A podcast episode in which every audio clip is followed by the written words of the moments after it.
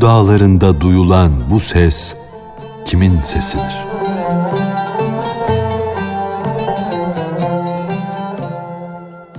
Gönül dağlarımızda duyulan bu sesler, bu ilahi feryatlar kimin sesidir? Kimin feryadıdır? Ne yazık ki gönül dağlarında bu heyecanlı ses her zaman duyulmaz. Gönül dağları bazen bu seslerle dop dolu, bazen de bomboştur. Kamil insan her nerede olursa olsun hikmet sahibidir, üstattır. Onun mübarek sesi gönül dağında her zaman duyulsun, eksik olmasın. Dağ vardır ki sesi iki kat arttırır. Dağ vardır ki yüz kat arttırır. Dağ kendine aks eden o ses ve sözden etkilenir de kayalarının kalbinden yüz binlerce saf sular, kaynaklar sızdırır. O ilahi lütuf ve ihsan dağdan ayrılınca, uzaklaşınca dağdaki su kaynakları kan kesilirler. Üstün, kutlu, manevi bir padişah olan Hz. Musa'nın papucunu öptüğü için Tur Sina baştan başa lal olmuştu. Hz. Musa'nın feyzi ile Tur Dağı'nın bütün cüzleri canlandı, akıllandı. Ey insanlar! Bizler taştan da daha aşağı mıyız ki velilerin feyzini kabul edemiyor, ondan yararlanmıyoruz. Dağlarda taşların kalbinden sular fışkırır da üstün bir varlık olan insanın ruhundan bir kaynak kaynayıp coşmaz. Bedeni de yeşiller giyen ruhanilerden olmaz mı? Manevi heyecandan, ruhani zevkten mahrum kalan o bedende ne yaradana karşı bir özlem vardır, ne de ezelde ruhuna sunulan vahdet sakisinin şarabının safası ve neşesi mevcuttur. Benlik ve nefsaniyet dağını kazma ile, külünk ile yerinden söküp atacak bir hamiyet, bir gayret nerede? Böyle yapılacak olursa belki onun cüzlerine bir mana ayının nuru düşer. Belki ay ışığı ona yol gösterir. Kıyamet gününde dağlar yerinden sökülecek. Senin de bir davranışın ne vakit bu lütfu gösterecek ve manevi kıyamet koparacak da benlik dağın paramparça olacak, hallaç pamuğu gibi atılacak. Bu davranışın, bu silkinmen o kıyametten nasıl olur da aşağı olur? O kıyamet yaradır. Bu kıyamet merheme benzer. Kim bu merhemi gördü ise yaradan emindir. Bu güzelliği gören her kötü kişi ihsan sahibi olur. Ne mutlu o çirkine ki bu güzele eş olur. Vay o gül yüzlüye ki kış gibi soğuk bir kişiye dosttur. Cansız ekmek cana eş olunca dirilir.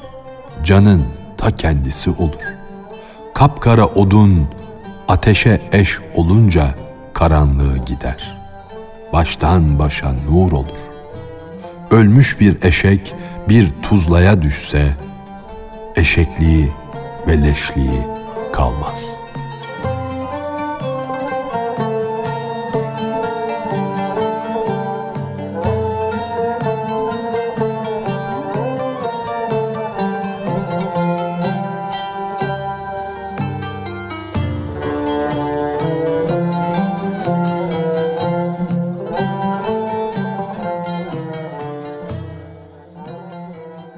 Vahdet küpünün rengi Allah boyasıdır.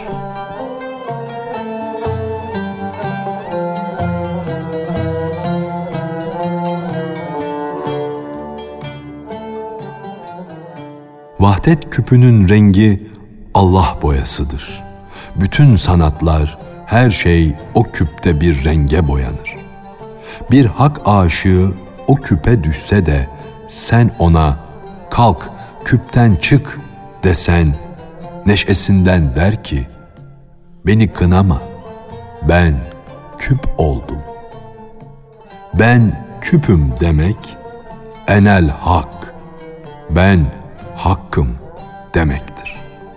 Demir demirdir ama ateş rengine girmiştir, o renge boyanmıştır. Demirin rengi ateşin renginde yok olmuştur. Susmuş gibi görünür ama hal dili ile ateşlikten dem vurmaktadır.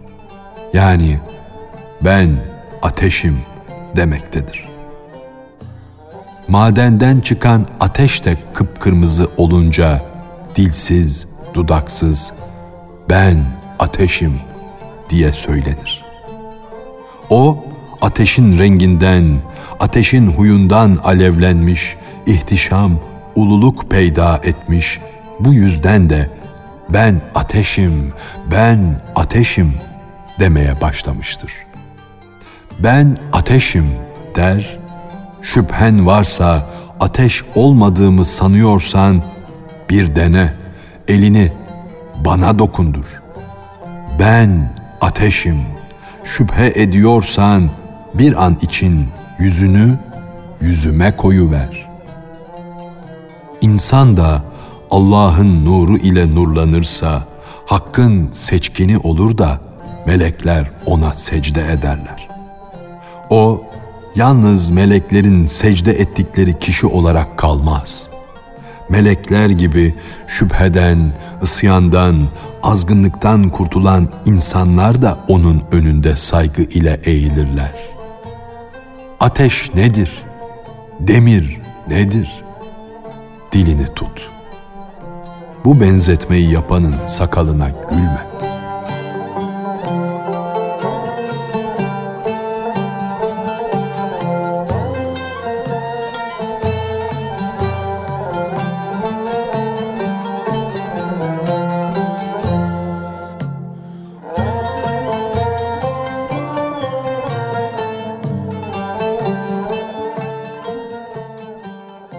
Hakikat Denizi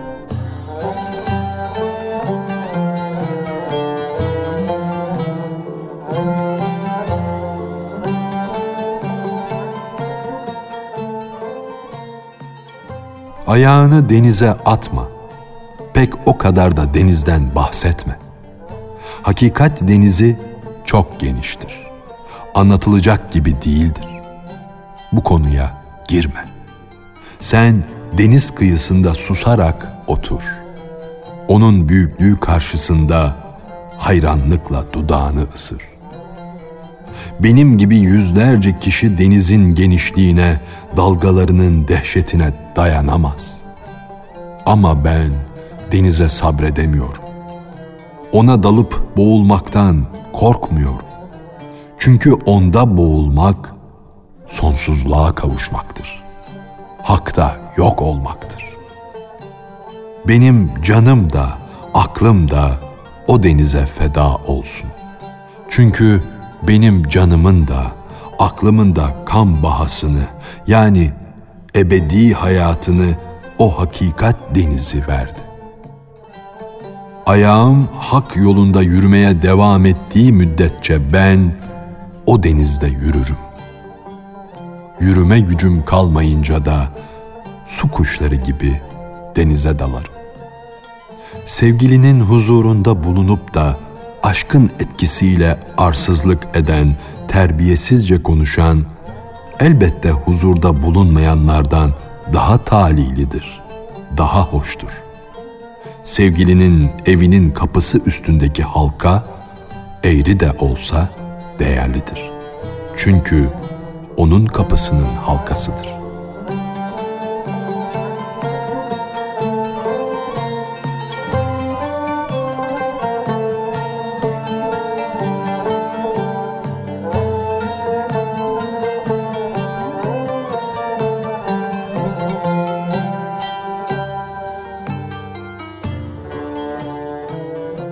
gönül havuzundan hakikat denizine gizli bir yol vardır.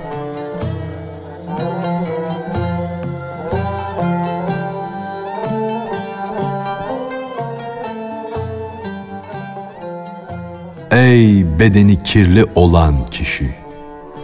Sen havuzun etrafında dönüp dolaşıyorsun ama insan havuzun dışındayken nasıl temizlenebilir?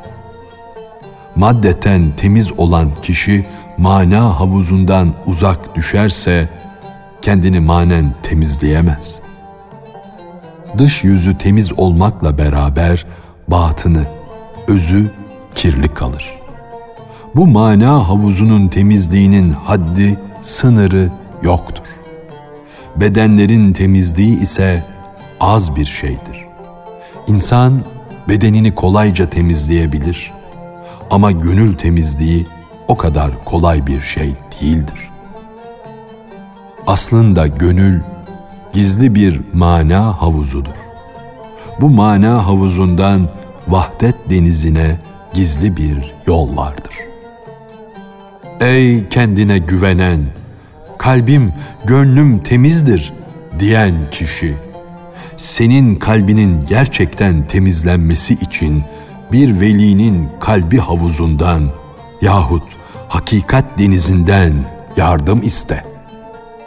O ilahi yardım olmasa paranın sayısı harcandıkça azaldığı gibi senin mahdut olan temizliğin de kirlenir.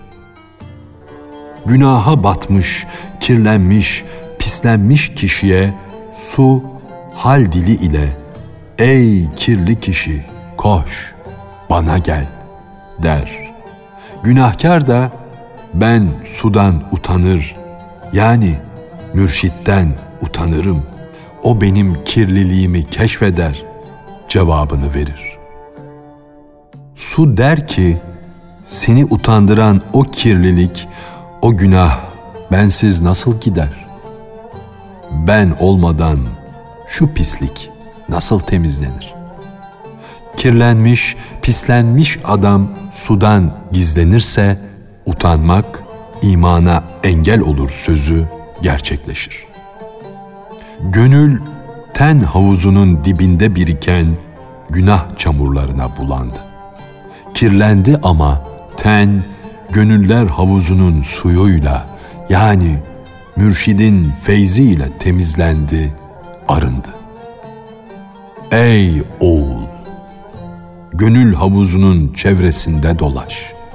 Fakat sen sen ol da ten havuzunun dibinde çamura saplanıp kalma. Beden denizi ile gönül denizi birbirine bitişiktir. Fakat aralarında bir berzah vardır. Birbirlerine karışmazlar. İster doğru ol, ister eğri. Gönül havuzuna doğru koş. Geri gitme. Padişahların huzurunda can tehlikesi var. Ama himmetleri yüce kişiler can korkusu yüzünden padişahtan ayrılmazlar. Bir de padişah şekerden de tatlı olursa, canın tatlılığa gitmesi daha da hoştur.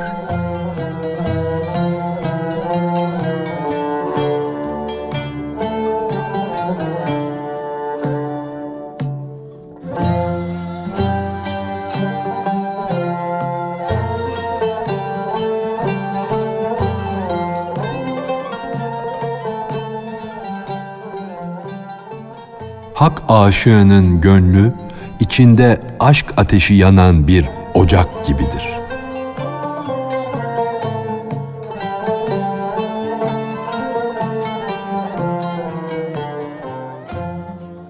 Ey beni kınayan, aşık olduğum için ayıplayan kişi. Sağ ol, var ol. Ey sağlık, esenlik arayan, beni kendi halime bırak.'' Benim canım ocaktır. Ateşle arası hoştur. Ateşle mutludur. Zaten bir ocak için ateş yurdu olmak kadar şerefli bir şey yoktur. Böyle olduğu içindir ki hak aşığının ocak gibi gönlünde aşk ateşi yanması gerekir. Bu yanıştaki mutluluğu göremeyen ilahi ateşle yanmanın zevkine varamayan kimsenin gönlü aşk ocağı olamaz. Azıksızlık azı yani açlık sana manevi azık olunca ebedi olan canı bulursun da ölümden kurtulursun. Gam ve keder sana fazlaca neşe vermeye başlayınca can bahçeni güller, suzanlar kaplar. Başkalarının korktukları şeyler sana eminlik, huzur verir. Su kuşu denizde kuvvet bulur. Tavuk ise aciz ve zayıftır. Ey hekim! Ben yine aşk delisi oldum. Ey sevgili! Ben tekrar kara sevdalara daldım. Senin gibi hünerli hekimin aşk delisine vurduğu zincirin her halkası bir başka çeşit delilik verir. Her halkanın etkisi başka türlüdür. Başka hünerleri vardır. Bu yüzdendir ki benim için her an bir başka çeşit delilik vardır. Demek ki delilikler hünerlermiş, fenlermiş. Atasözü doğruymuş. Hele insan şanı, kudreti pek büyük Allah'ın zincirine bağlandıktan sonra sayılmayacak kadar çeşit delilikler yapar. Hakkın çeşitli tecellilerini müşahede etmek bendeki akıl bağlarını öyle kopardı ki akıllı geçinen deliler bana öğüt vermeye başladı.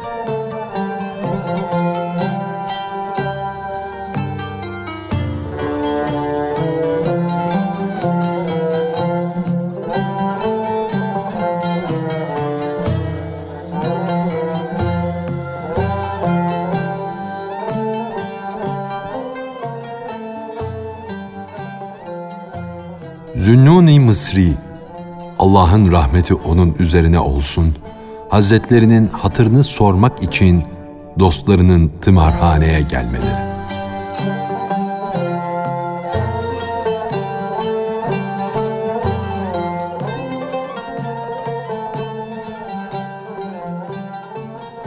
Bu çeşit delilik Zünnuni Mısri'nin de başına geldi. Onda da yeni yeni coşkunluklar, yeni yeni cezbeler görülmekteydi. Öyle coşuyordu ki bu coşkunluk gökleri bile aşıyor, Zünnuni Mısri'nin bu halinden göklerin bile ciğerleri sızlıyordu. Ey zavallı, faydasız kişi! Aklını başına al da sen kendi heyecanını, kendi coşkunluğunu tertemiz kişilerin, Allah dostlarının coşkunluğu ile bir tutma. Halk o velinin coşkunluğuna dayanamıyordu. Onun aşk ateşi halkın sakalını tutuşturuyordu. Halkın sakalına ateş düşünce yani halk onun cezbe haliyle söylediği sözlerden etkilenince onu tuttular, bağladılar, zindana attılar. Halk söylenilen sözleri akılları almadığı için sıkışır, kızar, öfkelenirse de aşkın dizginini çekip onu yoldan alıkoymaya imkan yoktur. Zünnun gibi mana padişahları halkı ürkütmekten çekinmişler, onların zulmünden can korkusuna düşmüşlerdir. Çünkü halk kördür. Mana padişahlarının ise nişanı, izi yoktur. Hüküm, buyruk anlayışsız, bilgisiz kişilerin elinde bulununca elbette Zünnun zindana atılır. Dostlar Zünnun'un delirdiği ve zindana götürüldüğünü duydular. Düşüncelere daldılar. Bu hususta konuşup durumu yerinde görmek için zindana gittiler. Dediler ki acaba bu işi mahsus mu yapıyor? Yoksa bunun bir hikmeti mi var? O bu dinin bir kıblesi, bir ayeti gibidir. Ona delilik damgası vurulsun. Yani o deli olsun. Buna imkan var mı? Böyle bir hal onun deniz gibi hudutsuz olan aklından uzak mı uzak. Allah saklasın. Haşa delilik, hastalık bulutu onun ay gibi parlak olan aklını örtemez. Bu hal onun olgunluğundan uzaktır. O halkın şerrinden tımarhaneye girdi. O akıllılardan utandı da kendini deli gösterdi. O bedene tapan, kokmuş, sersem aklın düşüncelerinden bıktı, usandı da mahsus deli göründü, tımarhaneye gitti. Ve onlara dedi ki, beni sıkıca bağlayın. Öküz kuyruğundan yapılan kamçı ile başıma, sırtıma vurun. Fakat neden tımarhaneye geldi diye bu işin sebebini araştırmayın. Ey güvenilir dostlar! Tımarhaneye neden geldiğimi araştırmayın.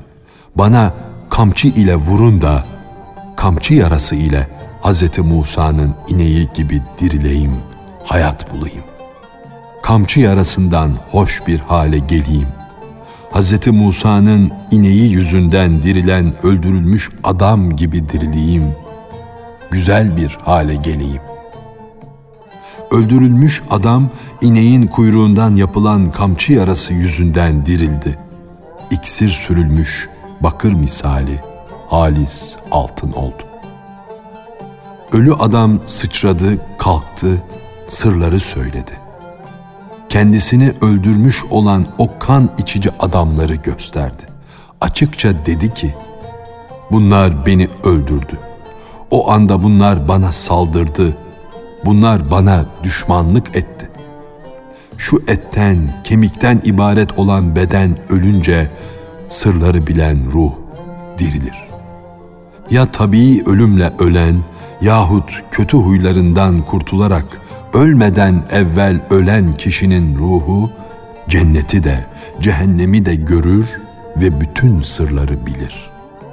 Kanlı şeytanları, insanları avlayan tuzağı, hile ve düzeni görür ve gösterir. İneği yani nefsi öldürmek hak yolunun şartıdır. Bunu yapmalı ki onun kuyruğu yarasından can kurtulsun. İnek gibi yiyip içmekten başka bir şey düşünmeyen nefsini riyazet ve mücahede ile çabucak öldür ki gizli olan ruhun akıl ve şuur ile yeniden hayat bulsun. O adamlar Zünnun'un yanına yaklaşınca Zünnun onlara siz kimsiniz? Sakın ha bana yaklaşmayın diye bağırdı. Onlar edep ve nezaketle bizler senin dostlarınız. Buraya içimiz sızlayarak candan hatır sormaya geldik dediler. Ey hünerler sahibi akıl denizi nasılsın? Akıllı olduğun halde neden kendini deli gösteriyorsun? Külhan dumanı güneşe nasıl ulaşır? Zümridi anka, kuzguna nasıl alet olur? Bunun sebebini bizden gizleme, anlat, söyle. Biz seni seven kişileriz. Bizi yabancı yerine koyma. Seni sevenleri kendinden uzaklaştırman, hileye başvurarak onları aldatman sana yakışmaz. Ey mana padişahı, ey büyük adam.'' sırrı ortaya koy. Ey ay yüzlü, yüzünü bulutla örtme. Biz seni gerçekten seven kişileriz. Senin bu halinden gönüllerimiz yaralıdır. Biz bu iki dünyada da sana gönül bağlamışız, dediler. Zünnun kötü sözler söylemeye, sövüp saymaya başladı. Deliler gibi saçma sapan lakırdılar etti. Birden sıçradı kalktı. Onlara taş yağdırmaya, sopa fırlatmaya başladı. Ziyaretçiler yaralanma korkusundan kaçıştılar. Onlar kaçışırken Zinnun kahkaha ile güldü. Başını salladı da hey gidi hey şu dostların dostluklarına bak dedi. Dostlara bak dostlara. Nerede dostluk belirtisi? Dostlara zahmet, ızdırap, can gibi tatlı gelir. Bir dosta dostun cefası nasıl ağır gelir? Cefa ve ızdırap iç gibidir. Dostluk onun kabuğuna benzer. Dostluğun belirtisi belalardan, afetlerden, mihnetlerden hoşlanmak değil midir? Dost altın gibidir. Bela ise ateşe benzer. Halis altın ateş içinde saf bir hale gelir.''